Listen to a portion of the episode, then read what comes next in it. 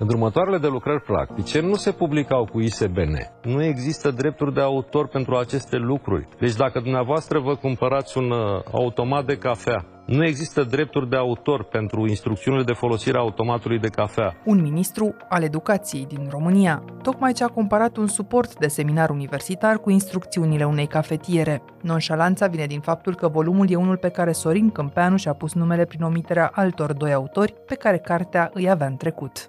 Investigația de presă Emiliei Șercan publicată în Press One a pus guvernul Ciucă în ipostaza de a răspunde pentru al treilea ministru suspectat ca plagiat. De data asta, răspunsul a constat într-o demisie la ceas de seară, anunțată pe Facebook, aparent din proprie inițiativă, dar după o conversație cu premierul, el însuși acuzat de furt intelectual.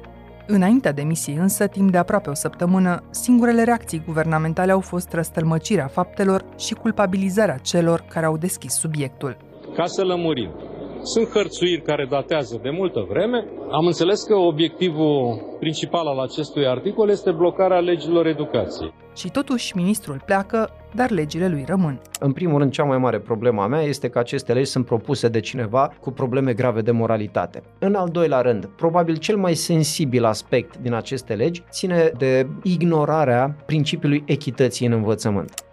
Așadar, cum se schimbă învățământul românesc, dar și de ce s-a tăcut atât de expresiv în cancelarii și în societate într-un moment în care credibilitatea ministrului educației era fundamental pusă la îndoială? Explică în acest episod profesorul de istorie Marcel Bartic.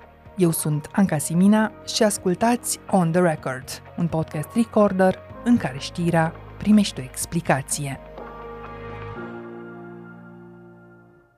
Domnule Bartic, inevitabil pornim discuția noastră de astăzi de la Ministrul Educației. Iată că prim semnatarul unor proiecte de la care societatea avea așteptări, în sensul că aștepta să se schimbe odată niște lucruri, ca încrederea în școală să redevină o realitate, dar prim semnatarul acestor legi a fost pus la începutul acestei săptămâni în fața unei investigații a Emiliei Șercan, care are o concluzie fără echivoc. În 2016, domnul Sorin Câmpeanu și-a pus numele pe 13 capitole dintr-un suport de curs semnat anterior de alți autori. Cum s-a văzut acest episod din cancelaria dumneavoastră, cel puțin în școala în care profesați? Pentru mine a fost extrem de deranjant. Acest gen de practică, dincolo de chichițele juridice de care amintea domnul ministru, este un mesaj foarte prost pe care îl transmitem copiilor. Cu alte cuvinte, îi încurajăm, dacă un text nu are codul ISBN, care nu e altceva decât un cod pe care, nu știu, îl folosesc edituile pentru a publica într-un anumit regim, îi încurajăm, se poate face orice. Nu, nu se poate face orice.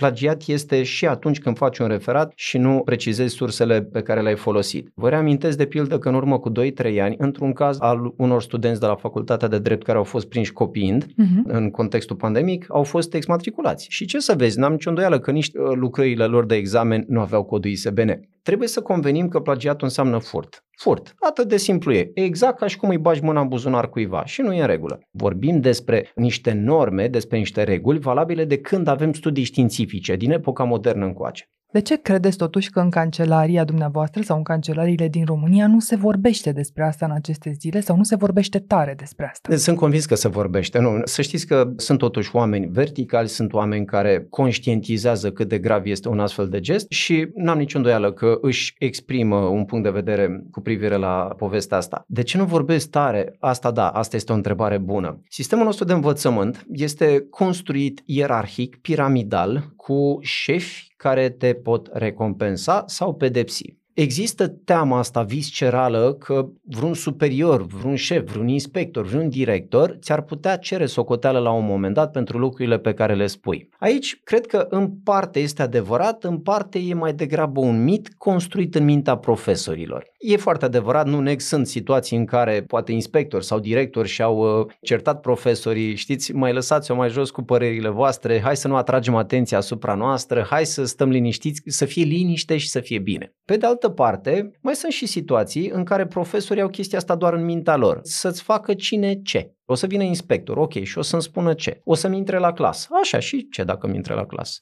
Am niște ore tare frumoase, chiar m-aș bucura tare mult să văd un inspector la mine la clasă. Adică atât de simplu e. Hai să fim raționali. De unde teama asta și de ce ne temem? De cine ne temem? Nu ești la cheremul cuiva. Asta ar trebui să înțeleagă colegii mei. Dar spuneți că în realitate domnul ministru e șeful domnului director sau doamnei director și domnul sau doamna director ar putea să fie atenți. E foarte adevărat. Pe de altă parte, eu ca profesor îmi place să cred că am o meserie în care nu am șefi singurul lucru în fața căruia ne supunem cu toții este legea. Ăsta este un reflex pe care ar trebui să ne-l scoatem din minte, nu numai noi profesori, în general cetățenii din România. Noi nu avem un șef, un vodă. Un vodă care face el și bine și dă și legile și ne și pedepsește dacă greșim. Nu, nu. E trecerea de la supuși la cetățeni. A fi cetățean înseamnă să ai deasupra ta doar legea. Legea nu poate fi discutată, legea nu are zile proaste, zile bune, este lege unde trebuie să scrie foarte clar ce am voie să fac și ce n-am voie să fac. Ați uh, remarcat însă și voci din uh, interiorul școlii care să se exprime, măcar pe grupurile online, uh, unde de obicei fac asta, și în favoarea ministrului de această dată? Da, n-aș spune că reprezintă neapărat un curent majoritar, dar da, am avut uh, neplăcuta surpriză să văd și asta și încerc să-mi dau seama de ce. În general, oamenii se atașează de un anumit statu quo, chiar dacă le e rău. De vodă. De vodă. Sau, uh, reamintiți-vă, vă rog, de regimul Ceaușescu. Cât de rău ne-a fost și cât de... E, uite că sunt nostalgici acum, că spun, ce bine era, domnule, pe vremea. Dacă îl schimbă, ne-o fi și mai Dacă, rău. Exact, exact. E, cam așa, din categoria asta, lasă-l, domnule, bun, rău, a plagiat. Ce plagiat, domnule? Doar nu o fi furt. Ba e, furt, nu știu cum să spun.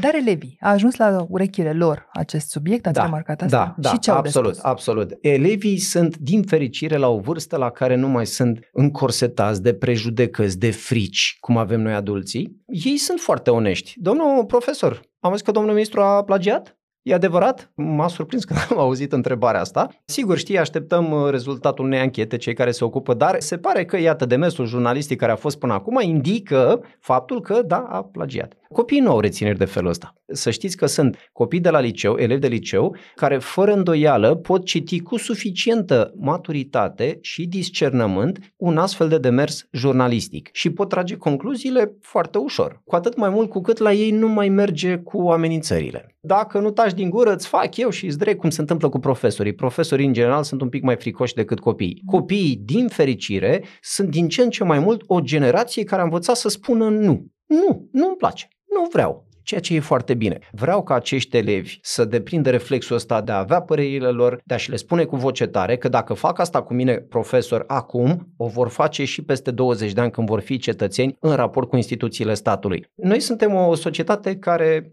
tace.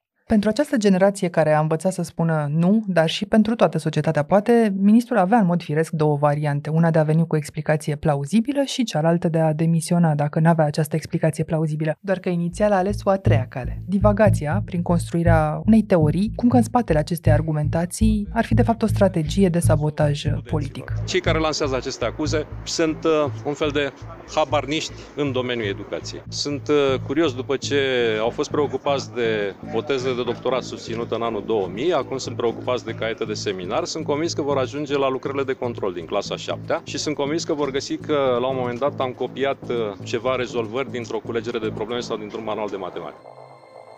Aruncarea în derizoriu a subiectului așadar și întoarcerea la grădiniță, ce v-ar spune același tip de discurs despre unul dintre elevii dumneavoastră prins, să spunem, că a copiat? Știți cum a sunat asta? Ca momentele alea în care elevul spune că nu mi-am făcut tema, mi-am mâncat-o cățelul. Nu există așa ceva. Dacă e să fim foarte riguroși, în acest moment, legile educației se află în circuitul legislativ pe care vor merge nu, înainte, indiferent de cine le-a propus. Adică nu chiar nu văd că în Parlament s-a ridicat cineva la un moment dat. Știți, stați puțin, domnul Câmpeanu nu mai e ministru. Nu? Nu. A, nu, gata, renunțăm la aceste legi și nu le mai facem că nu mai domnul... Nu, nu, ele vor merge înainte. Dacă sunt bune, ok, îl vor lăuda pe domnul Câmpeanu care nu mai e ministru, dacă sunt proaste, îl vor critica pe domnul Câmpeanu care nu mai e ministru. Este atât de simplu și de logic să deconstruim argumentele domnului ministru, nu au legătură una cu alta. A doua nuanță asupra căreia insistă domnul ministru e aceea că nu-i vorba de lucrare științifică, ci de un banal suport de curs. L-ar face mai puțin copiat acest detaliu? Din potrivă, nu. Pentru că dacă e să mergem pe principiul pe care l-a invocat domnul ministru, atunci tot ce înseamnă lucruri scrise, publicate, asumate în spațiu public, pot fi luate fără nici o problemă. Păi domnul Câmpeanu nu spune n-am copiat, cel puțin din câte l-am ascultat eu până acum, ci spune așa, în colective de mai multe cadre didactice care predau aceeași disciplină, aceste lucruri se partajează la nivelul colectivului. De câte ori ați copiat de la colegul de catedră întreaga niciodată, structură niciodată, a lecției niciodată, pe care vreți niciodată, să o predați? Niciodată, Astea sunt niște lucruri care te surprind și stai și te gândești așa cum, adică să facem un sport de curs pe care să-l împartă toată lumea sau Dar cum? să-l semnăm fiecare dintre noi. Da, exact. Ca profesor faci, nu știu, un proiect de lecție la un nivel, iată, foarte modest, cum se întâmplă la noi în uh, învățământul preuniversitar, dar colegul sau colegii care se folosesc de materialul tău amintesc la un moment dat. Mulțumesc domnului profesor care mi-a dat ideea și uite ce lecție Mhm. frumoasă am făcut noi. Nu există chestia asta colectivă, mai ales când vine vorba despre manuale, despre caiete de lucru pe care le folosești în raport cu studenții și îți treci numele la sfârșit și mai apare și într-un CV.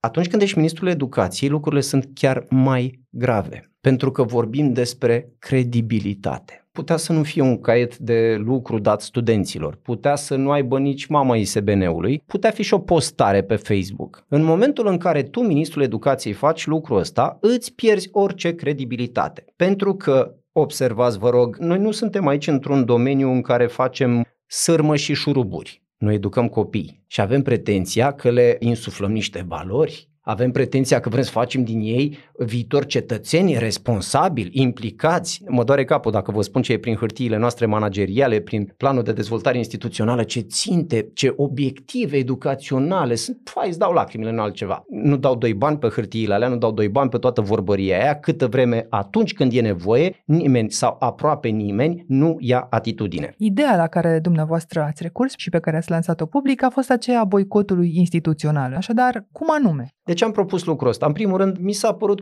poate cu șanse mai mari decât orice altă variantă pe care am încercat-o până acum. Vă amintiți cu siguranță petițiile, n-au avut mare succes, deși colegi de-ai mei părinți le-au semnat cu entuziasm, dar în sfârșit... Mii de semnături au fost Exact. acolo. Pare că domnului Câmpeanu nu îi pasă foarte tare de petițiile noastre. În definitiv, propunerea mea legată de boicotul instituțional este despre noi. Asta ar arăta în ce măsură noi, ca societate, sancționăm un gest incorrect. Sancționăm un caz de impostură academică. Și asta spune multe despre noi. De data asta, propunerea pe care am făcut-o nu-l vizează neapărat pe domnul Câmpeanu, cât este mai degrabă o oglindă pe care ne-o punem în față nu vom reacționa, vom continua să mergem și să avem noi discuții și înțelegeri și tot soiul de hârtiuțe semnate cu domnul Câmpeanu. Ok, înseamnă că noi validăm impostura academică și atunci să nu ne mai plângem când unul sau altul dintre înalții funcționari de stat sunt surprinși în astfel de situații, pentru că și noi suntem la fel. Noi suntem cei care girăm lucrurile astea, iar ele sunt posibile tocmai pentru că noi ca societate n-am reacționat, n-am spus, n-am sancționat niciodată astfel de situații. Atâtea câte au fost totuși cele câteva proteste au venit tot din uh, mediul academic și scriitoricesc. Marți de dimineață o mână de oameni s-au strâns pe trotuarul din fața Ministerului Educației cu gândul să tot revină până la demisia lui Sorin Câmpeanu. Iată ce aveau de spus în a doua zi de proteste. Hai, bagă-te aici, ține de bine. E o oră matinală și o vreme vinoasă, așa? Totuși ați considerat important să fiți astăzi uh, de dimineață în fața Ministerului Educației. De ce? Pentru că mă sufoc. Nu mai pot și refuz să cred că nu mai avem nimic de făcut. Mi se pare că e, în primul rând, pentru igiena mea morală să fiu aici, pentru că este incredibil că societatea acceptă și tolerează astfel de oameni în fruntea educației. Părerea mea este că suntem într-un impas, pentru că, vedeți, am ajuns în situația în care uh, primul ministru acuzat de uh, plagiat are mâinile legate când vine vorba de demiterea unui ministru al educației dovedit cel plagiator. Suntem într-o situație fără ieșire pentru că e evident faptul că doar președintele peste capul acestor autorități ar putea să miște lucrurile, ori președintele se complace la o distanță semnificativă de acest mediu.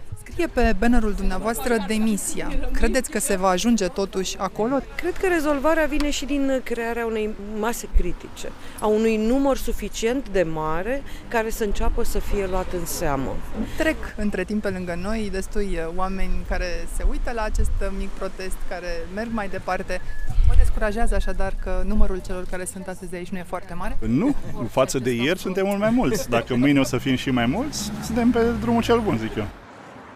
Sunt puține voci, le-ați recunoscut pe cea a doamnei uh, Lidia Bodea, probabil, cunoscută în lumea editorilor, pe cea a Oanei Gheorghiu, de la Dăruiește Viață, pe cea a profesorului Cristian Preda, sunt și altele cunoscute acolo, puține însă. Nu pe asta mizează în mod evident oricine acuzat de furt intelectual în România? Că ba vor da. fi puțini? Ba da, categoric. Dacă spui o minciună, dar o spui de atâtea ori încât toată lumea o să ajungă să o creadă, cei care mai comentează sau nu sunt de acord devin deja insignifianți. Adevărul devine chestia aia pe care toată lumea o acceptă. Nu, nu, nu, ăsta nu este adevărul. Adevărul rămâne în continuare cel probat de argumente, de dovezi, de demonstrații clare. În cazul de față am sesizat, în cazul celor pe care i-ați intervievat mai devreme, reflexul de a ieși la acest protest pentru igiena lor mentală, pentru ei mai întâi și poate, nu știu, poate că într-o anumită măsură și eu am avut aceeași reacție, măcar pentru mine. Acum, sigur că de dorit ar fi să avem o masă critică. Masa critică se realizează oferindu-le oamenilor modele, oferindu-le exemple de oameni care au curajul să spună aceste lucruri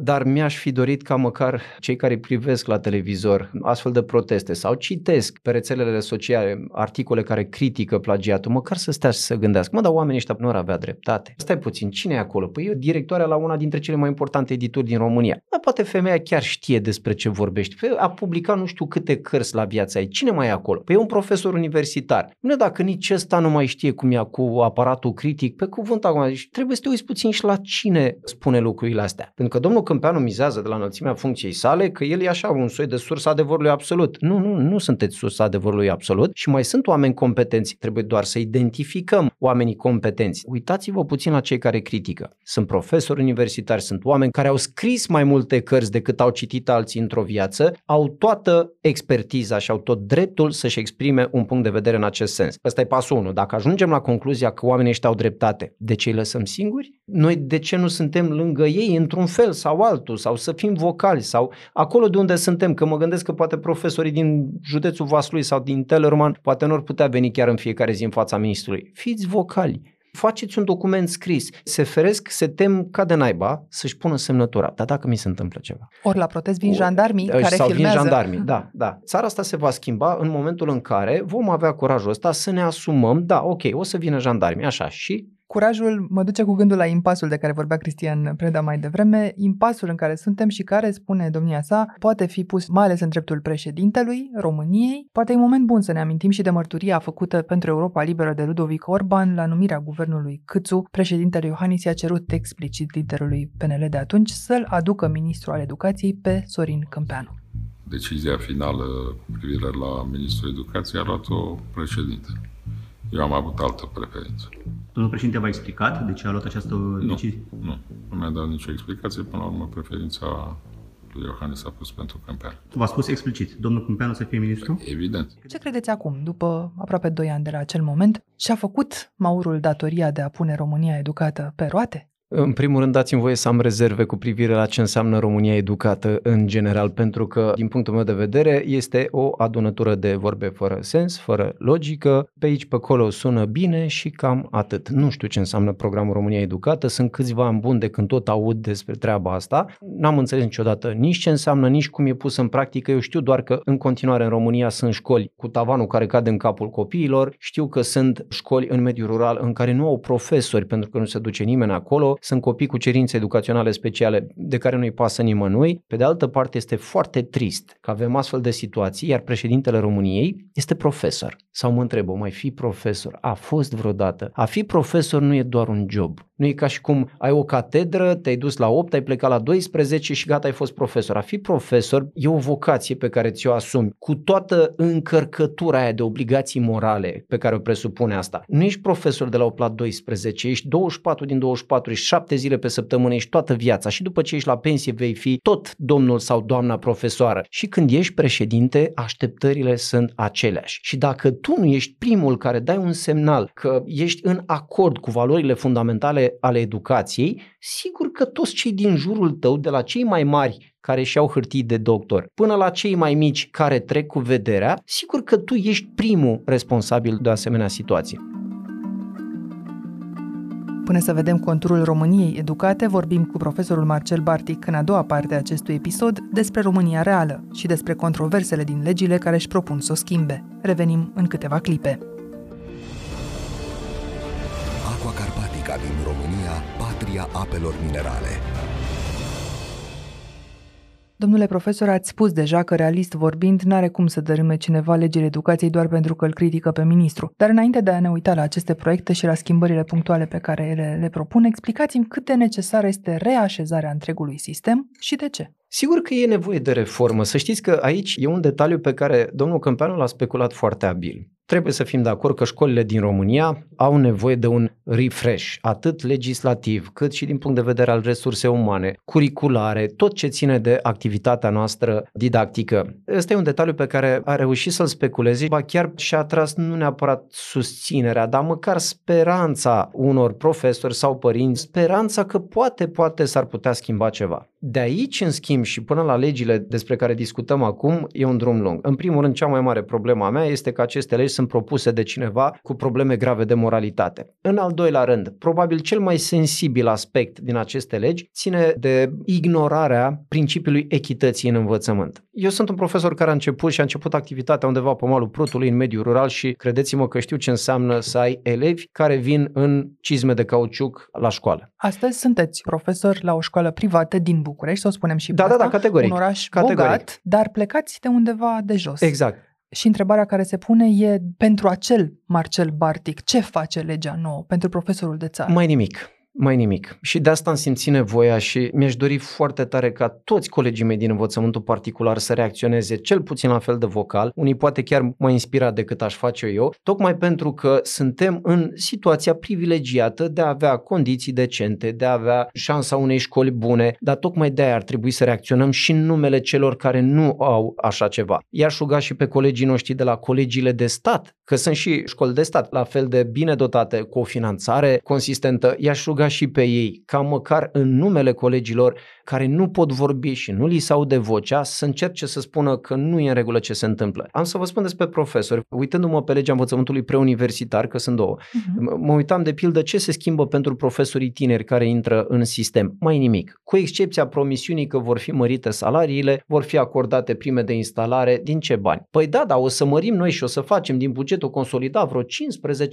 și nu știu ce. Știți de câte ori am auzit promisiunile astea? Și vă spune un om care nu așteaptă salariul de la stat. Copiii copiii mei învață într-o școală de stat și mi-aș dori ca profesorii care îi pregătesc să fie bine plătiți, să existe o stare de bine în școală, să existe un curriculum care să aibă sens și să aibă conexiuni cu viața de zi cu zi. Asta mi-aș dori. Ce s-ar fi putut însă schimba pentru profesorii tineri? Pentru un profesor este extrem de importantă formarea inițială. Asta înseamnă că universitățile vor trebui cumva să regândească paradigma în care îi pregătesc pe viitorii profesori. În acest moment, cu excepțiile de rigoare, dar în acest moment, universitățile livrează iluzia unei vieți în cercetare sau a unei vieți în care, nu știu, o să fii departe de învățământ și o să ai marele succes în business sau în avocatură sau în medicină sau nu știu ce. Din nefericire, procentele celor care chiar reușesc lucrul ăsta sunt foarte mici. Mhm. Cei mai mulți dintre ei se reorientează și există și un procent undeva acolo de absolvenți care vrând nevrând, neavând șansa sau susținerea financiară a celorlalți, se duc în învățământ. Spuneți cu alte cuvinte că cei mai slabi dintre absolvenți ajung în învățământ și absolvenții cu adevărat uh, promițători nu sunt tentați să intre în acest domeniu îndrăznesc să cred că există în continuare un procent de profesori tineri care se duc acolo foarte buni, care vor să schimbe cu adevărat niște lucruri. Pe de altă parte, da, aveți perfectă dreptate și nu am nicio problemă să o spun, sunt mulți care au aterizat în învățământ când au existat alte opțiuni. Și noile legi nu rezolvă problema pregătirilor. Absolut deloc. Există la un moment dat, de pildă, niște prevederi legate de instituția mentoratului. Ce înseamnă mentoratul ăsta? Mentoratul în sine este o idee foarte bună. Numai că mentoratul ar trebui să-l facă cineva într-o școală. Știți ce se întâmplă? De obicei, un profesor mai cu vechime, mai cu experiență, care le-a văzut pe toate și poate împărtăși din experiența lui unui profesor mai tânăr, ar trebui să le apă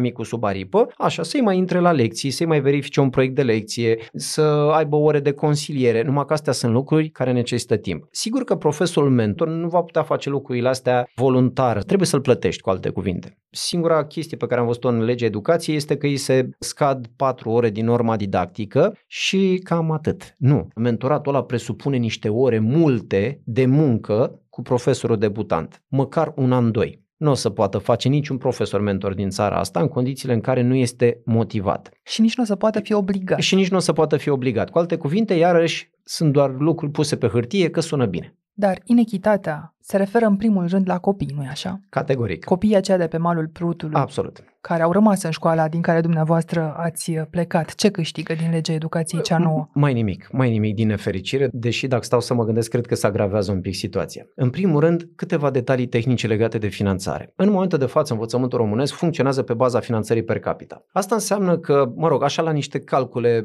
foarte generale, o școală de aici din București, de prestigiu, care are rezultate olimpici, atrage copii, face multe, multe clase, va atrage mai mulți bani decât o școală din mediul rural, vai de mama ei, unde abia se târâi de la un an la altul, abia își fac clasele, unde populația școlară este în scădere, unde procentele abandonului școlar sunt mari, unde procentele celor promovați la evaluările naționale sunt de asemenea foarte scăzute. Va atrage acești bani pentru că legea îi permite și pentru că părinții își permit de asemenea. Categoric, categoric. Ei, actualele proiecte de lege propuse de domnul Câmpeanu încurajează și mențin această situație din nefericire, când lucrurile ar fi trebuit să stea fix invers. Tocmai în acele școli în care procentele promovaților sunt foarte scăzute, înseamnă că sunt niște probleme acolo, nu? Nu vrea nimeni la școala păi nu vrea respectivă. nimeni la școala respectivă. Păi și atunci hai să vedem de ce nu vrea. Dotări aveți? Nu. Profesori buni vă vin? Nici atât. Ok, păi înseamnă că trebuie să facem niște investiții acolo, să facem școala să arate cum trebuie. Ați văzut școala din Comuna Perieț, județul uh-huh. Ialomița, care iată se poate. Da? Și în al doilea rând, că nu e suficient doar asta, hai să găsim niște profesori buni. Profesorii buni în general, sau ăștia tineri, nu se vor duce la Cuca Măcăi, nu știu unde, să facă navetă de 30, 40, 50 de kilometri sau mai rău să stea în gazdă, cum am stat eu. Tocmai pentru că ați fost în situația Exact. asta, dacă școala respectivă ar fi avut un Xerox și niște lucruri cât de cât în dotare, v-ar fi încurajat să rămâneți?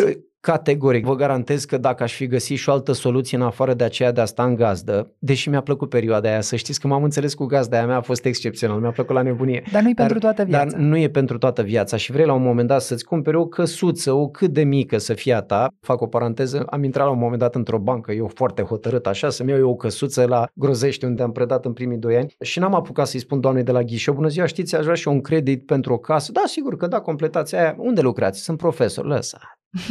nu, da, de ce? Nu, hai ca să nu... M-am dezumflat foarte repede. Oricât de mult ai vrea și mă pun în pielea colegilor mei tineri acum. Cum să faci navetă de 30-40 de kilometri? N-ai să poți să faci asta toată viața. Dar dacă, de pildă, ar fi fost acordate niște stimulente, nu știu, financiare, logistice, habar n-am, prin care să-i atragi pe profesorii acolo, cum ar fi, de pildă, să existe locuințe pentru profesorii tineri? În al doilea rând, să ai condiții minimale. Să știți că nu sunt neapărat dintre profesorii care se smiorcă de dimineață până seara că nu am de aia sau nu am de aia alt. Mi-am făcut orele și în săl de clasă încălzită la sobă și am avut niște ore excepționale. Nu mă plâng, dar să ai lucruri minimale, pentru că mulți dintre profesori știți ce mai fac? Mai aduc bani de acasă ca să poată face un Xerox copiilor. Și până la profesori trebuie să ai și elevii din Grozești, care e foarte posibil să-și fi urmat părinții în străinătate între timp. Cum îi aduce Cei mai înapoi? mulți, cei mai mulți dintre ei, din nefericire. Asta este mă, un fenomen la care va trebui să reflectăm cu adevărat. Pe ecranele telefoanelor noastre mobile, ale televizoarelor, acolo unde s-a mai întâmplat, se susține totuși că a existat o dezbatere publică, au fost semnalate câteva dintre problemele pe care aceste legi le pun. Una dintre ele cea legată de bacalaureat, care s-ar putea schimba, a doua e legată de admiterea în liceu, care s-ar putea schimba din nou, cea legată de Consiliul de Atestare a Diplomelor Universitare. Aici sigur că ar trebui să fie instituția care să supravegheze sau să sancționeze situațiile în care s-a constatat un plagiat. Deocamdată această instituție funcționează, ar trebui să funcționeze. Numai că legile pe care le-a propus domnul Câmpeanu și care ar trebui la un moment dat să ajungă în punctul în care să intre în vigoare, vor duce la desfințarea acestei instituții. Lucru care cu siguranță va trimite soluționarea cazurilor de plagiat către universități. Și aici e un subiect tare frumos. Cu excepțiile de rigoare, sigur că da, sunt absolvent al Facultății de Istorie de la Universitatea Alexandru Ioan Cuza din Iași, sunt foarte mândru de asta. Sunt câteva universități din România care au rămas în continuare cu standarde înalte în ceea ce înseamnă cercetarea științifică și onestitatea academică. Pe de altă parte, pe de altă parte, e ploaie de universități în țara noastră. La un moment dat, chiar cineva care nu ne cunoaște foarte bine ar rămâne chiar uh, încântat. Voi sunteți o țară aici de doctori, de ingineri, de avocați, este excepțional. Nu, sunt fabrici de hârtii. Fabrici de diplome. Pentru că noi asta am înțeles din tot ce înseamnă educație în țara asta, că trebuie să ai o hârtiuță și dacă ai hârtiuța, poți să accezi. Fie că ești licențiat, fie că ai un nu știu ce de master, fie că iată ești doctor în ceva mai nou, asta cu doctoratul e o modă. E, și sigur că fabricile astea de diplome n-au niciun interes să încurajeze soluționarea cazurilor de plagiat. Și așa o frăție și o iubire între ei, de îți dau lacrimile la un moment dat. Și mă uitam de pildă că sunt situații de plagiat, sigur, poate mai puțin cunoscute marelui public, apărute pe la tot felul de universități de astea fantomă, de prin nu știu ce orașe mm-hmm. de ale țării, de care nu mai știe nimeni nimic și care sunt convins că nici nu s-au soluționat în vreun fel. După care, în toiul dezbaterilor privind legile educației ale domnului Câmpeanu, a apărut următoarea idee. Domnule, gata, ne-am enervat. Deci ne-am supărat, luăm măsuri, gata. Cine e prins cu plagiatul, să-i se ia titlul de doctor. Serios? Deci asta sună cam așa, adică eu în tramvai lângă dumneavoastră vă subtilizez portofelul, mă prindeți, după care eu vă spun, ai doamnă, da v-ați supărat doar pentru asta, uite, poftim portofelul înapoi, hai să ne vedem fiecare de treaba noastră. Și dacă e nevoie, vă dau și banii pe care i-ați dat pe portofel. E, e, și știți ce a însemnat toată povestea asta? Dezincriminarea plagiatului.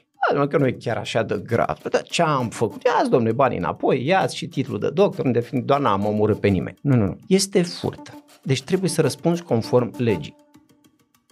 Dar sunt și probleme omise. Ce probleme ar fi putut fi rezolvate de aceste legi și nu sunt? Eu cel puțin m-am uitat la maniera în care copiii cu cerințe educaționale speciale, copiii din medii vulnerabile și provenind în general din mediul rural, care nu au acces la un act uh, educațional decent, nu au văzut schimbări foarte mari în ceea ce îi privește. Pentru că în afară de promisiunile alea cu un buget mărit, în afară de asta nu am mai văzut mare lucru. În al doilea rând, de pildă, mi-aș fi dorit să văd existența unor standarde de evaluare. Noi nu avem standarde de evaluare în acest moment. În momentul de față sunt profesori care evaluează fiecare cum îi tună prin cap, un 5 sau un 10 10 din București nu va fi niciodată același școala din uh, Timișoara sau din Vaslui. E, și acolo va trebui cumva lucrat. Evaluarea asta trebuie făcută în așa fel încât să fie aceeași pentru toată lumea. Să fie standarde clare, cunoscute. Abia după aia, sigur, putem introduce testarea standardizată. Într-un format digital, sigur. Pe mine, personal, m-ar încânta foarte tare. Dar, Dar e un pas al doilea. E un pas al doilea. Prima dată asta trebuia să facem. În al doilea rând, legat de evaluare, nu mă pot abține să nu spun că dacă domnul ministru încerca să revoluționeze cumva maniera în care se face evaluarea copiilor, a introdus uh, admiterea la colegiile naționale. Profund toxic pentru copiii care nu își permit să facă meditații cu profesorii de la colegiile respective. Admiterea personalizată. A, admiterea personalizată, da. Și există, să știți, un precedent în acest moment cu copiii care dau admitere în clasa a 5-a. Sunt uh, acele clase de intensiv, engleză și așa mai departe, pentru care copiii susțin un examen. N-aș vrea să generalizez, dar sunt cazuri în care copiii care au ajuns acolo au avut șansa de a face meditații cu profesorii familiarizați cu genul ăla de subiecte. Un copil de la mine din județul Neamț, care ar fi vrut și el săracul să vină, mai știu eu de pe unde, din ce comună, și să vină să dea și el uh, examen în București aici, n-ar fi avut nicio șansă. Nici măcar dacă făcea meditații cu unul dintre profesorii de acolo. De asta, zona asta a evaluării trebuie regândită din temelii. În al doilea rând, dacă facem lucrul ăsta, trebuie să începem, nu știu de ce am început noi cu admiterea la liceu, cu bacalaureatul, când dacă vrei să vezi cum funcționează funcționează un sistem de ăsta de evaluare, încep de la clasa pregătitoare. Uh-huh. Da? Mhm. Și încerci să îi obișnuiești pe copiii ăia într-un anumit sistem de evaluare, măsori rezultatele pe care le obțin într-o anumită perioadă. Am văzut de pildă că au păstrat evaluările la clasa a doua, a patra și a șasea, ceea ce poate ar fi o idee bună cu condiția să vezi ce s-a întâmplat cu rezultatele. A verificat cineva, ați văzut vreun raport pe undeva în care spui, domne, deci noi aplicăm testele astea de, vă nu mai știu, 10 ani, așa. Ia uite ce am observat noi. Copiii au probleme la nu știu ce tipuri de exerciții. Nu, n-am văzut niciun raport de felul ăsta. În mod evident, aici lucrurile trebuie începute de la clasa pregătitoare. Redacția Pedu a inventariat de curând și ce interese comerciale sau de grup pot ajunge să servească aceste noi proiecte de lege. De pildă, dacă se dorește schimbarea destinației terenurilor uh, unor școli, primăriile vor putea, fără ca măcar ministerul să știe, să facă lucrul acesta. Apoi se pune problema menținerii notelor la religie, în condițiile în care aceleași note se elimină la sport, la muzică, la desen. Da, e adevărat, pe lângă mișmașurile astea imobiliare pe care din nefericire le fac cu spațiile destinate școlilor, povestea cu nota la religie, să știți că dezvăluie o problemă chiar mai mare decât aia la care ne gândeam noi legată de calificative. Pentru că acolo, în primul rând, vorbim despre statutul religiei în școală. Un statut care este foarte ciudat. E un soi de struț o cămilă. Potrivit reglementărilor în vigoare, religia face parte din trunchiul comun, dar trebuie ca elevii sau părinții să-și exprime adeziunea în scris față de această oră oră. Trebuie să depună o cerere, cu alte cuvinte. Până prin 2015, ce să vezi, cerere trebuiau să depună ăștia păgânii, atei, care nu voiau să-și dea copiii la ora de religie. Lucrurile s-au schimbat în urma hotărârii constituționale și e foarte bine că s-a schimbat, deși trebuie să vă spun că sunt foarte multe școli în România care habar n-au de schimbarea asta. Și în momentul în care spui că nu vrei să faci religie, da, foarte bine, da, cererea ați depus, Știți de ce se face lucrul ăsta cu cererea? Pentru a asigura catedrele unor profesori ori în momentul în care depinzi de cererea făcută de copil sau părinte, e complicat tare, pentru că într-un an s-ar putea să nu depună nimeni nicio cerere și să rămâi fără catedră și atunci arunci în aer tot ce înseamnă catedra de religie dintr-o școală. Dar dacă ar avea măcar un dram de inspirație, s-ar putea gândi că ora respectivă, pentru care au pregătit, slavă Doamne, o armată întreagă de profesori de religie, dacă ar fi acceptat măcar să transforme ora aia de religie într-o chestie deșteaptă legată de istoria, de morala, de filozofie, filozofia religiilor, predată într-o manieră nu dogmatică, cât mai degrabă una având cu adevărat un scop didactic și să-i obișnuiești pe copii cu noțiuni, cu valori, cu principii de etică, de morală, e, atunci ar fi fost, credeți-mă, până și subsemnatul ateu până în măduva oaselor și ar fi dat copiii la religie. Da, pentru că m-ar fi încântat să aibă acces la zona asta de nici nu știu cum să-i spun, educație spirituală, cum spunea inspirat Marian Staș la un moment dat. Dar e suficient să vă uitați pe manualul de religie urmărit ad literam la orele da. respective ca să vă dați seama că nu se va întâmpla așa. Și atunci, de ce notă la religie și calificativ la sport, la desen și la muzică? Pentru că e vorba de control. În momentul în care ai nota la dispoziție, te asiguri că acei copii vor face cum le spui tu, profesor de religie. În momentul în care le-ai luat nota, copiii se vor gândi, păi de ce să mai vin la religie, când definitiv unii dintre ei veneau pentru media aia de 10 pe care o obțineau la sfârșit, care care mai cântărea ceva, ceva la admiterea la liceu cu procentul ăla de 20%.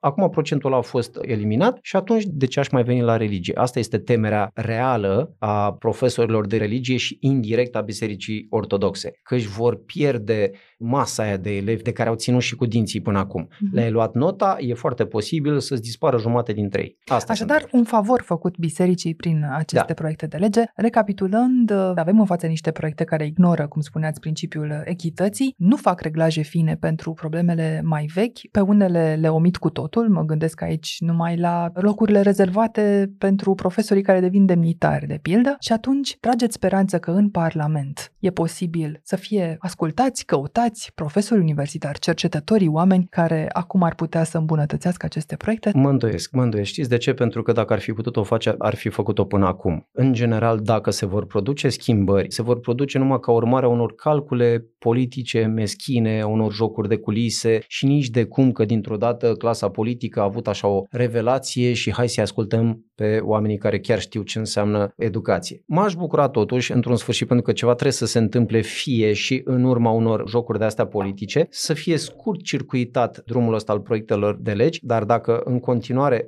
situația, statul quo-ul ăsta politic se va menține pentru următorii câțiva ani, va veni un alt câmpeanu care va continua cu aceleași metehne, cu aceleași probleme, cu aceleași reflexe. Aparatul ăsta administrativ-birocratic va rămâne același și, din nefericire, de asta nu se schimbă lucrul. Și noi, în societate, iată, ajungem să culpabilizăm uh, omul care ne dezvăluie lucrurile absolut, acestea absolut. și nu pe cei care ar putea să poarte responsabilitatea. Ca profesor de istorie de data asta vă întreb, poate fi asta o consecință a faptului că noi ca popor n-am reușit încă să ne lămurim niște lucruri din istoria noastră recentă, ce e bine, ce e rău, ce înseamnă responsabilitate și vinovăție? Da, nu ne-am asumat asta. Știți de ce? Noi avem o experiență de sute de ani în care am așteptat soluțiile sau pedepsele de la vodă. Fie că era vodă, fie că era dictatorul care conducea cu mână de fier și atunci pentru mulți dintre noi e mai confortabil așa, să aștepți în postura de executant să ți se spună, să ți se dea, să ți se facă și așa mai mhm. departe. Unii dintre noi am rămas cu reflexul ăsta din nefericire, persistăm în el și atunci atunci, iată de asta și liniștea asta care ne înconjoară în ceea ce privește probleme grave, în ceea ce privește mediul educațional sau politic, pentru că noi așa ne-am obișnuit. Nu e treaba noastră să rezolve alții, e problema altuia și iată, din nefericire de asta suntem în situația asta. O constantă a acestui podcast este aceea că pe orice temă am ajunge să discutăm, în concluzie, mai toată lumea ridică problema educației. Unii vor educație financiară, alții vor mai multă educație civică, unii vor educație sexuală mai multă în școli și în familii, până să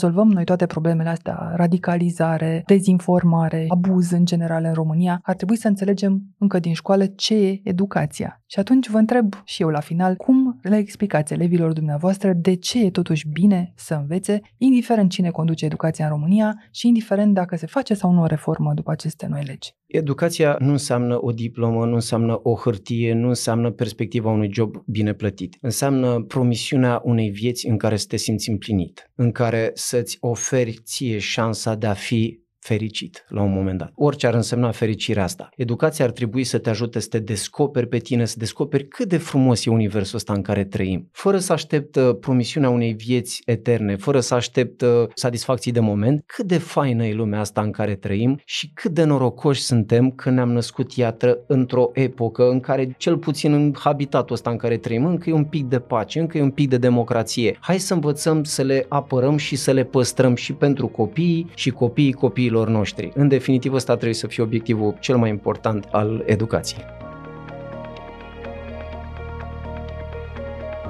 Ați ascultat On The Record, un podcast săptămânal produs de Recorder și susținut de Banca Transilvania.